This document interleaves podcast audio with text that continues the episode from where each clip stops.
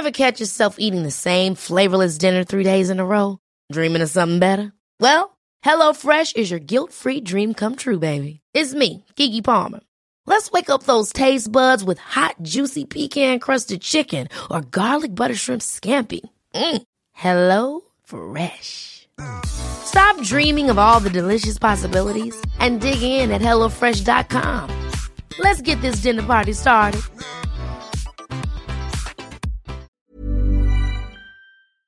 Why does Comcast Business power more businesses than any other provider? It has technology solutions that put you ahead, like the fastest, reliable network and serious savings. Whether your small business is starting or growing, you need Comcast Business. Comcast Business, powering possibilities. Ask about Comcast Business Internet and Security Edge, or find out how to get a $500 prepaid card with a qualifying gig bundle. Call or go online today to learn more. Offer ends 10 23 22. Restrictions apply. Call for details. Why does Comcast Business power more businesses than any other provider? It has technology solutions that put you ahead, like the fastest, reliable network and serious savings. Ask how to get a $500 prepaid card with a qualifying gig bundle. Offer ends 10 23 22. Restrictions apply. Call for details.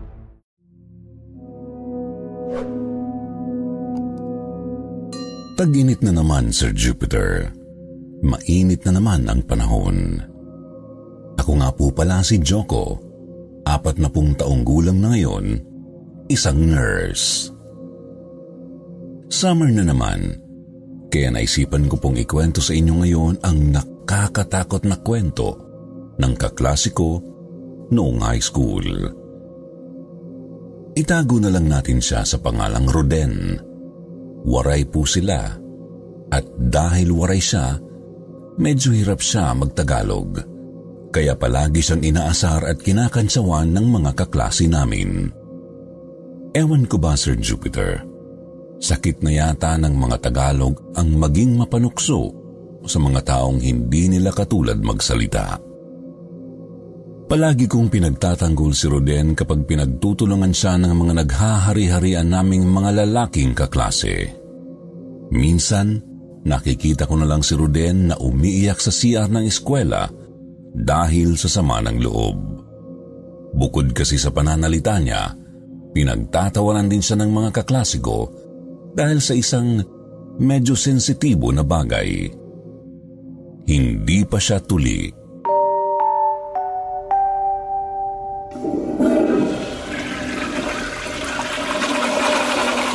Totoo ba, Roden? Hindi ka patuli? Eh, nakakayaman aminin pero, Tul, hindi pa ako tuli. Ilang taon ka na ba? 15. 15 years old ka na? Hindi ka patuli? Bakit? Eh, hindi na ako nagpatuli kasi, kasi, Kasi ano? At doon niya sinimulan ang nakakatakot at nakakadiri niyang karanasan noong labing isang taong gulang pa lang siya. Ikinuwento sa akin ni Roden ang dahilan kung bakit natakot na siyang magpatuli. Bakasyon daw noon. Tapos na ang klase sa probinsya nila. Nang dumating muli sa baryo nila, si Tandang Tado, isang matandang lalaking mahaba ang itim na buhok, payat, matangkad at humpak ang morenong mukha.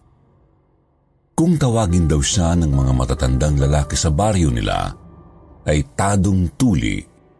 Sa kwento ni Roden, si Tadong Tuli pa raw ang tumuli sa lolo niya. Ganun na raw ito katanda, pero hindi nagbabago ang itsura nito kahit ilang dekada na ang lumipas.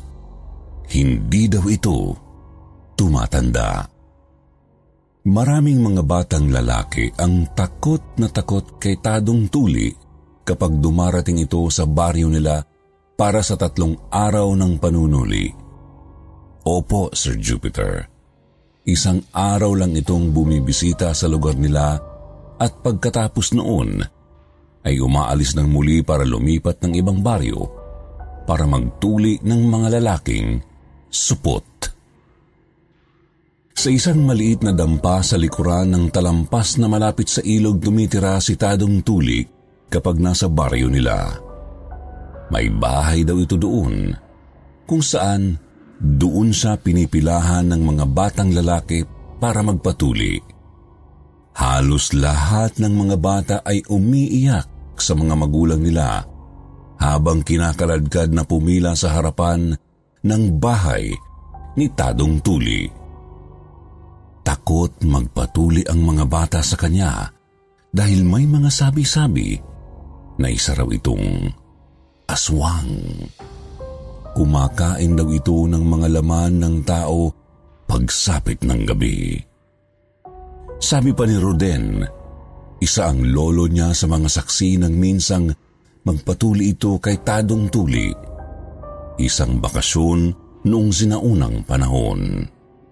Kitang-kita daw ng lolo niya kung paano ito maglaway at mag-iba ng anyo bago kumain ng buhay na tao. Mabuti na lang daw at tapos nang tuliin ang lolo niya noon kaya nakakaripas ito ng takbo kahit nasugatan pa ang ari nito. Lahat ng tao sa baryo nila ay ilag sa matandang manunuli. Isa na rito si Ruden. Ay, Ruden! Anong oras na? Lulubog ng araw, nandito ka pa rin sa bahay. Pumunta ka na sa bahay ni Tadong Tole. Eh, Nay, ayoko magpunta doon. Natatakot ako. Tarantado kang bata ka. Labing isang taong golang ka na. Hindi ka pa rin Tole. Gusto mo bang pagtawanan ka ng mga kaibigan mo? Dapat nung isang taon ka pa tinuli. Kaso ayaw mo. Bakit ba ayaw mo magpatole? Bayot ka ba? Eh, Nay, hindi po ako bayot ha. Lalaki ako, Nay. Eh, natatakot lang ako sa kwento ni Lolo tungkol kay Tadong Tuli. Iswang daw yun. Huwag kang magpapaniwala dyan sa lolo mo. Nag-olyanin na yang siya. Walang aswang, hindi totoo yun. Libre na nga ang toli ni Tandang Tado, ayaw mo pa magpatuli. Hala, pumunta ka na doon. Magpatuli ka na habang bakasyon ngayon. Kung hindi ako puputol dyan sa putoy mo. Wala nang nagawa si Ruden ng araw na yun kung hindi ang sundin ang nanay niya. Palubog na raw ang araw nang makarating siya sa dampa ng matanda na nasa likuran ng talampas malapit sa ilog. May isang batang lalaki na nasa edad 14 ang nakita niyang lumabas ng dampa ni Tadong Tuli. Nakapalda ito at iika-ikang umalis. Maglaga ka ng daon ng bayabas. Yung katas nyo, gawin mong panglaga sa pututoy mo bukas ang umaga ha. Nagmamadali raw umalis papalayo yung bagong tuling binatilyo at hindi na lumingon pa sa kinatatakutang matanda. Ikaw, magpapatuli ka ba? Ah, uwi na ako. Eh, pagtatawaran ka nila. Lalo na kapag nalaman nilang 11 anyos ka na. Hindi ka patuli. Paano ka akit ang ligaw sa bahay ng babaeng kursunada mo kung di ka patuli? Napaisip raw bigla si Ruden sa sinabi ng matanda. Paano daw nito nalaman na labing isang taong gulang na siya? Huminga siya ng malalim at tinignan ang papalubog ng araw. Malapit nang kumagat ang gabi. Kung hindi ka magpapatuli, eh umalis ka na. Pagod na rin ako sa dami ng tinuling bata sa buong araw. Ay, sige. Papatulik na ako. Ngumiti ang matanda at niyaya siya nitong pumasok sa loob ng madilim na dampa. Pagpasok pa lang ni Roden sa bandang pintuan ay halos masok raw siya sa sangsang ng amoy. Amoy bulok na laman. Pinaupo siya ng matanda sa isang ratan na upuan at doon sa pag-upong pag-upo niya ay nakita niya sa paanan niya ang nakasupot na mga balat na duguan. Tiningnan niya maigi ang malaking supot. Nilalangaw raw ito. Ops, huwag mong gagalawin yan. Siya mapupunta mamaya yung balat na tatagpasin ko sa putotoy mo. Ha? Ay, madalim na. Halika na. Magsimula na tayo. Ubad na. Kinuha ni Tadong Tuli ang matalas na taga at lumang martilyo. Habang naghuhubad ng shorts si Roden. Umupo raw sa harapan niya ang matanda at tinitigan siya nito. Gulat na gulat raw si Roden nang mapansing walang puti ang mga mata ni Tadong Tuli. Pinagpapawisan nito habang dinidilaan ang sariling mga labi. Nangingitim daw ang mukha nito at palaki ng palaki ang mga mata. Napaigtad raw si Roden nang hilahin ng matanda ang ari niya. Hindi raw siya makapalag sa kaba. Hinila ng matanda ang sobrang balat sa ari ni Roden at ipinwesto ang matalim na taga sa ibabaw ng balat na tatagpasin niya. Napatingin si Roden sa ari niya. Gumapang ang takot sa buo niyang katawan.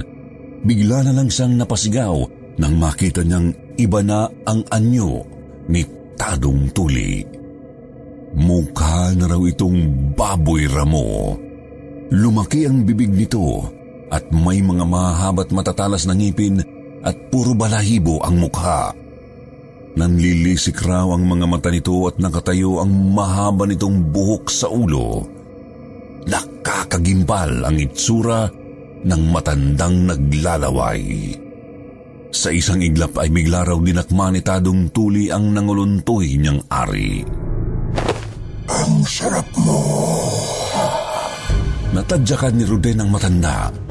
Mabilis ang tumakbo papalabas ng dampa habang sinusuot ang shorts niya. Kitang-kita niya raw kung paano tumalilis ng takbo si Tadong Tuli. Nakatalungko raw ito gamit ang mga kamay at mga paa sa pagtakbo. Parang kung paano tumakbo ang isang mabangis na baboy ramo, pero mukha itong tao. Napasigaw si Roden. Aswang! May aswang! Sa pagmamadali niya ay bigla siyang natalisod sa isang malaking bato. Hindi niya raw napansin ito dahil sa sobrang dilim ng daan. Mabilis siyang tumayo at tumakbo ng tumakbo pa rin hanggang sa mapansin niya na ibang daanan na raw ang kinasapitan niya. Naligaw siya sa sobrang taranta. Napadpad siya sa paanan ng isang masukal na bundok na kung tawagin ng mga matatanda sa lugar nila ay pugad ng mga aswang. Biglang natigilan si Ruden. Sa gitna ng dilim ay pilit niyang inisip kung paano makakauwi sa bahay nila. Naglakad siya at naghanap ng malapit na bahay na pwedeng pagtanungan, ngunit wala siyang makitang bahay sa paligid. Hanggang sa makarating siya sa pinakadulo ng daan kung saan siksikan ang mga matatandang puno at salasalabat ang mga baging. Nakarinig daw siya ng kakaibang tunog. Tumayo ang lahat ng balahibo ni Roden nang makita niya si Tadong Tuli na nakaupo sa isang bato at mistulang gutom na gutom na hayop na kumakain ng mga duguan na balat. Nilapitan niya ito at halos masuka siya nang makita ang kinakain nitong pinagtulian. Bit-bit nito ang supot na puno ng balat ng ari at isa-isang dinidilaan at ninangasab ito. Aswang! Huwag kang maingay. Kung ayaw mong ikaw ang kainin ko. Bigla raw itong tumakbo papalayo papunta sa mas masukal na bahagi ng paanan ng bundok.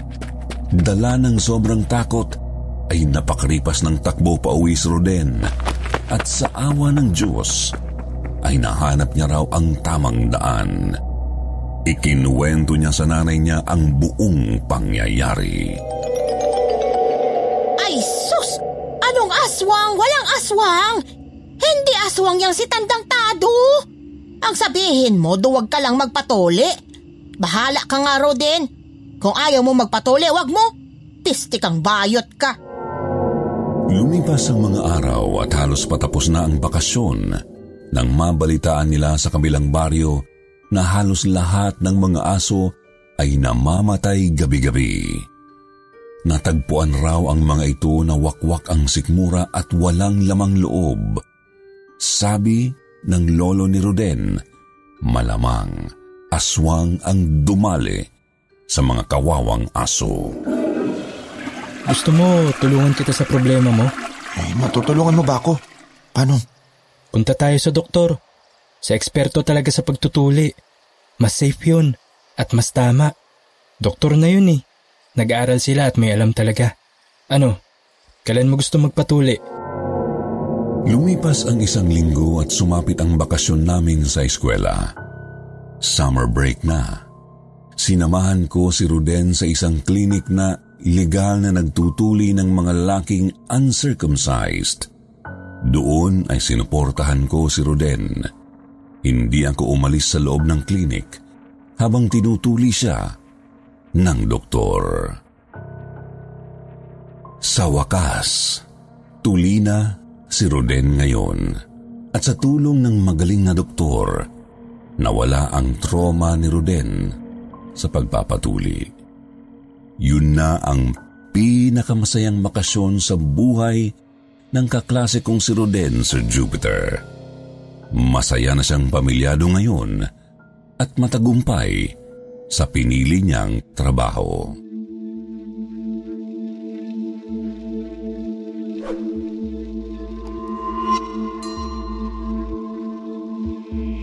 Drugs pa more. Maraming tao ang hindi naniniwala sa akin.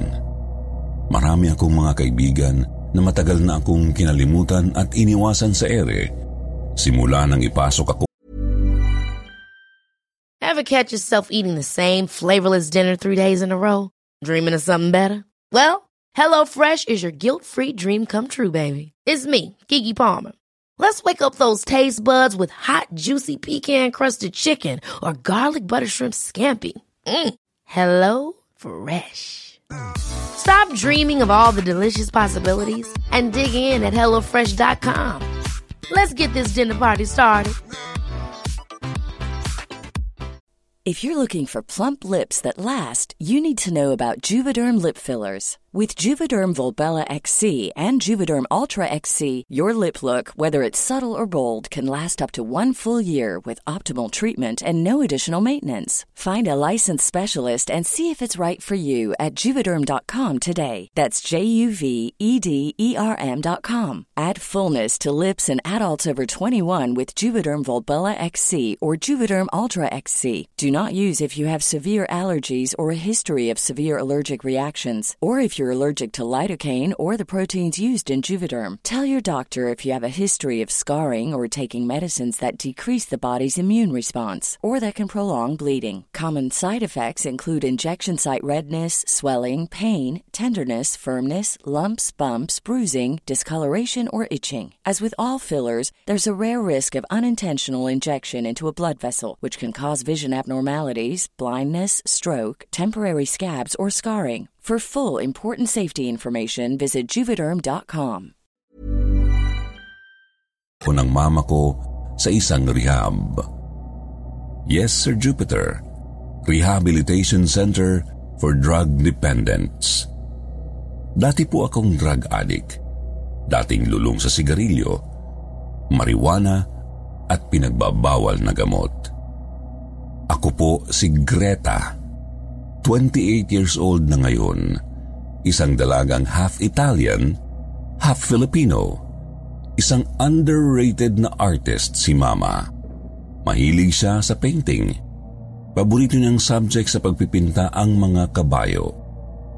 Nakilala niya si Papa na isang Italian shoemaker sa Milan, kung saan naimbitahan si Mama para sa isang art exhibit.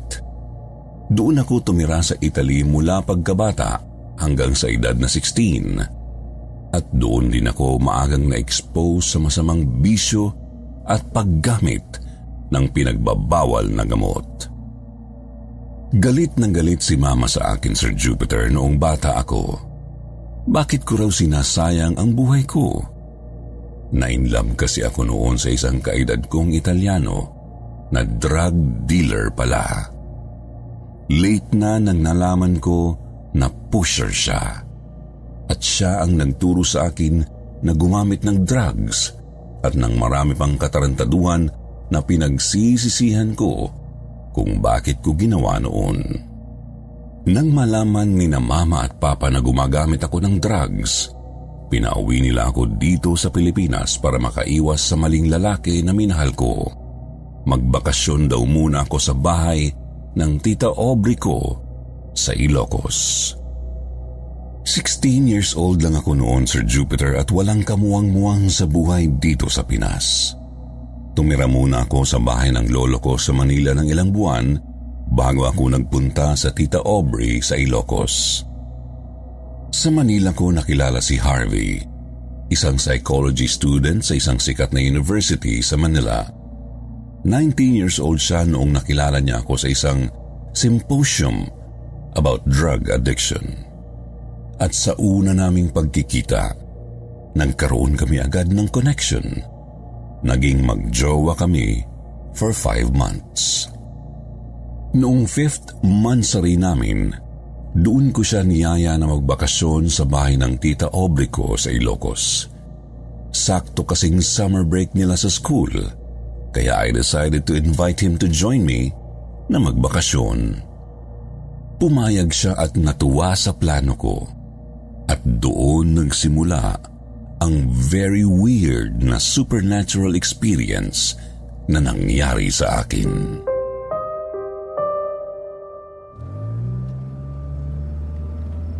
Harvey, wait!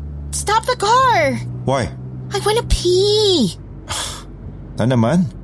Ilang beses ka bang iihi sa loob ng 30 minutes? Kakaihi mo lang sa gas station a while ago. I said stop the car! Greta, It's already 10.35 p.m. Imagine what time tayo makakarating sa house ng Tita Aubrey mo if you keep on telling me to stop the car dahil naiihi ka. We are in the middle of this dark road. Look, saan ka iihi dyan? I don't care. Basta stop this car right now. Padabog akong bumaba ng kotse ni Harvey Sir Jupiter and there I realized tama siya. Sobrang dilim ng paligid. Puno ng mga mangga at acacia trees ang gubat na nasa tabi lang namin. Mabilis akong tumakbo sa loob ng gubat at naghanap ng mapopwestuhan para sa gagawin ko. Laking tuwa ko nang makakita ako ng malaking puno ng mangga na may malapad na katawan at matatabang ugat. Mataas yung mango tree. Sa oras na yun, It looked like a tall building. Doon ako pumwesto, Sir Jupiter, at doon ako nagtago sa ilalim ng puno para ilabas ang marijuana na nasa bulsa ko. Nakabilot na yung marijuana na dala ko. Sisindihan ko na lang ng biglang naglaglagan yung mga tuyong dahon mula sa itaas. Parang inuga yung puno sa dami ng dried leaves na bumagsak mula sa puno but there was no wind at all. Napatingin ako sa itaas ng puno. May nakita akong usok. Usok na parang galing sa taong nagyoyosi. I ignored it, Sir Jupiter. Baka dala lang ng tama ko to. Kakagamit ko lang kasi ng ecstasy sa gas station 20 minutes ago. Sinindihan ko ang weed na nasa bibig ko sa pamamagitan ng lighter na dala ko. Unang hitit, kinilabutan ako agad. Parang may tama agad yung marijuana. Ikalawang hitit, hindi ko ibinuga ang usok. Bigla akong nakarinig ng malakas na tawa ng isang lalaki.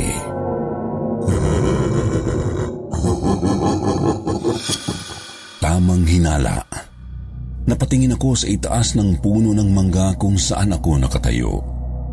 At doon, sa gitna ng dilim, nakita ko sa itaas ng puno ang isang malahigante na taong kulay itim ang katawan at mukha. Nababalutan ito ng makapal na buhok na sobrang itim. Namumula ang mga malalaki nitong umiilaw na mata. Napasigaw ako. Oh my God! Hawak ang mariwana kong may sindi. Napatakbo ako papunta sa kotse pero isang piraso ng malaking mangga ang tumama sa batok ko. Sa lakas ng pagkakabato, nadapa ako. Nagliparan ang hundreds of fireflies. Mga alitap-tap, Sir Jupiter. Muli akong tumingin sa pinanggalingan kong puno at doon, kitang-kita ko na hindi pala tao yung nakita ko. Katulad ng mga nasa painting ni Mama, nakakita ako ng itim na kabayo na mukhang tao na may hawak na malaking tabako. Ah! What the fuck are you? Lalo akong napraning Sir Jupiter nang makita kong hinitit nito ang hawak nitong tabako. Tumawa ito. Pagkatapos ibuga ang amoy, sunog na dahon na usok mula sa malaki nitong bunganga. Kinusot ko ang mga mata ko. Pumikit ako ng matagal. Ganito ba ang tama ng pinaghalong ecstasy at marijuana? Dumilat ako muli.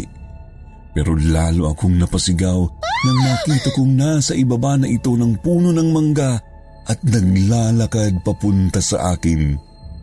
Gumapang ako ng mabilis, hindi ako makatayo. Hilong-hilong ako noon at sumigaw ako. Harvey! Help! Help me! Greta, what are you doing? Mabilis akong itinayo ni Harvey at tinitigan ng masama nang makita niyang may hawak akong umuusok na marijuana. Are you smoking weed again? Don't, don't tell me. You're, you're using drugs again? Harvey, listen! There's this big creature. Mukha siyang kabayo. Malaki siya. May team. Nakakatakot yung tawa niya. Uh, um, he was smoking a cigar. He was trying to get close to me. It was scary. Nagda-drugs ka na naman? Ha? Greta! I knew it! You told me titigil ka na, hindi ba? Oh, titigil na ako. Ay, ano, tinapo ko na yung weed. Wala na. Wala na sa kamay ko. But please, let's get out of here. He's coming to get me. He's coming for me. Nandun siya sa puno ng mangga. Doon siya galing, look! Look! Harvey! Harvey! Bakit ganyan ka tumingin? Harvey, what's wrong? Tingnan mo yung puno! ah, nandun siya! Doon siya galing sa puno ng mangga! Greta, wala akong puno ng mangga dito sa bakuran ko. Tita Aubrey? Halos maloka ako, Sir Jupiter, nang makita ko si Tita Aubrey na nakatayo sa harapan ko. Halos mabaliw ako nang tignan ko ang paligid ko. May malaking bahay na puti sa harapan ko, may malaking swimming pool sa bandang kanan ko, at may mga beach benches sa likuran ko. Mataas ang batong bakura na bumabalot sa buong bahay. Wala kahit isang puno sa paligid. Walang halaman ni isang piraso ng damo. Tita Aubrey, bakit ako nandito? Paano ako nakarating dito sa bahay mo? Kanina ka pa nandito sa pool area ng bahay. When you came, hindi mo ako pinansin at nagpunta ka na lang basta dito. Then I followed you. I saw you. Humihitit ka ng marijuana. Ang mabuti pa iha, pumasok ka na sa kwarto mo. Freshen up and go to sleep. Tulala akong pumasok sa malaking bahay. Naligo, nagsuot ng pajama at natulog.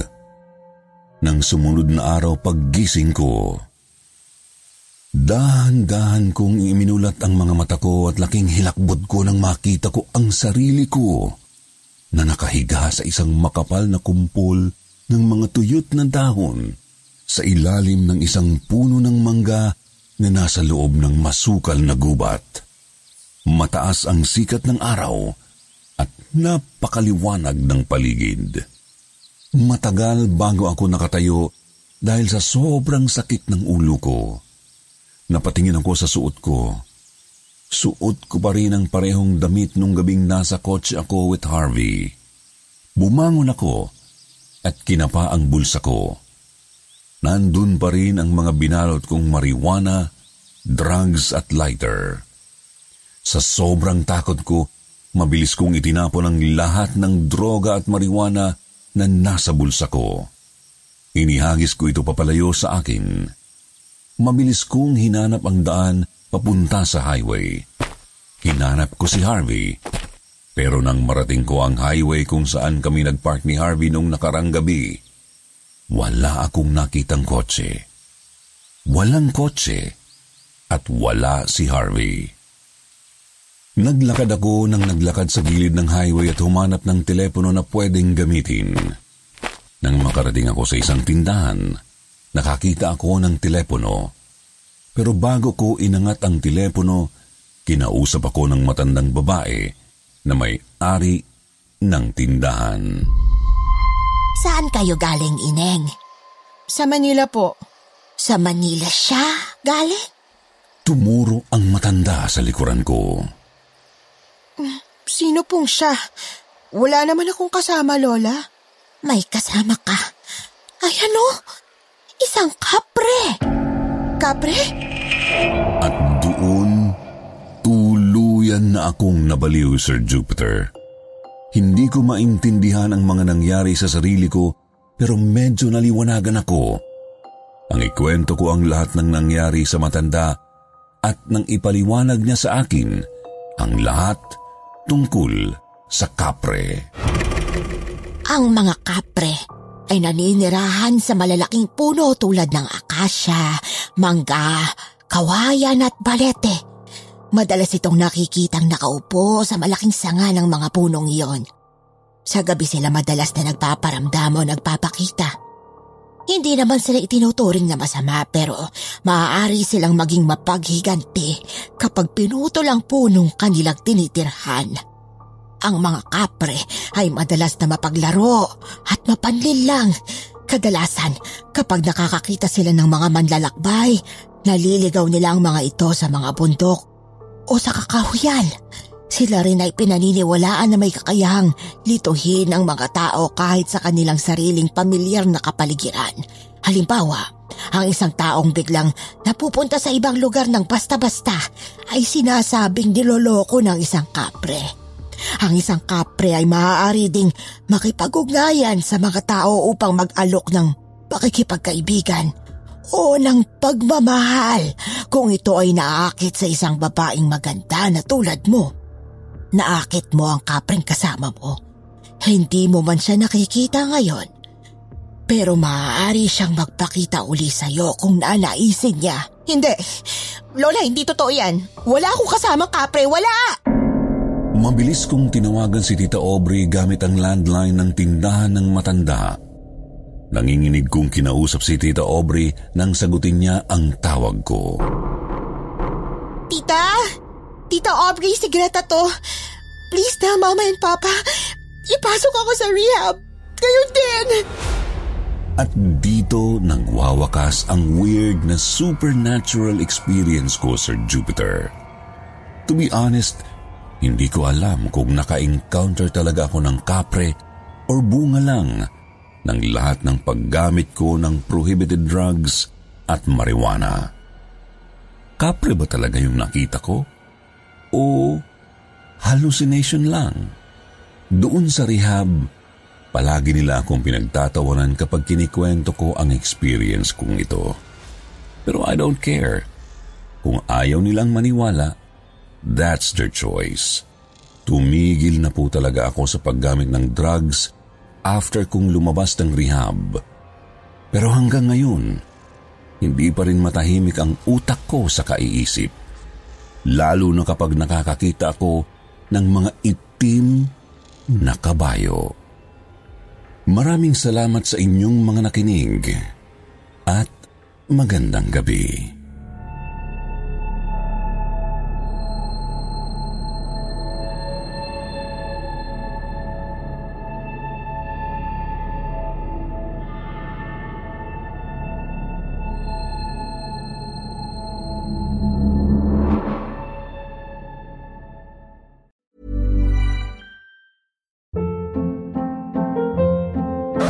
Hold up. What was that? Boring. No flavor. That was as bad as those leftovers you ate all week. Kiki Palmer here, and it's time to say hello to something fresh and guilt-free. Hello Fresh. Jazz up dinner with pecan-crusted chicken or garlic butter shrimp scampi. Now that's music to my mouth. Hello Fresh. Let's get this dinner party started. Discover all the delicious possibilities at hellofresh.com.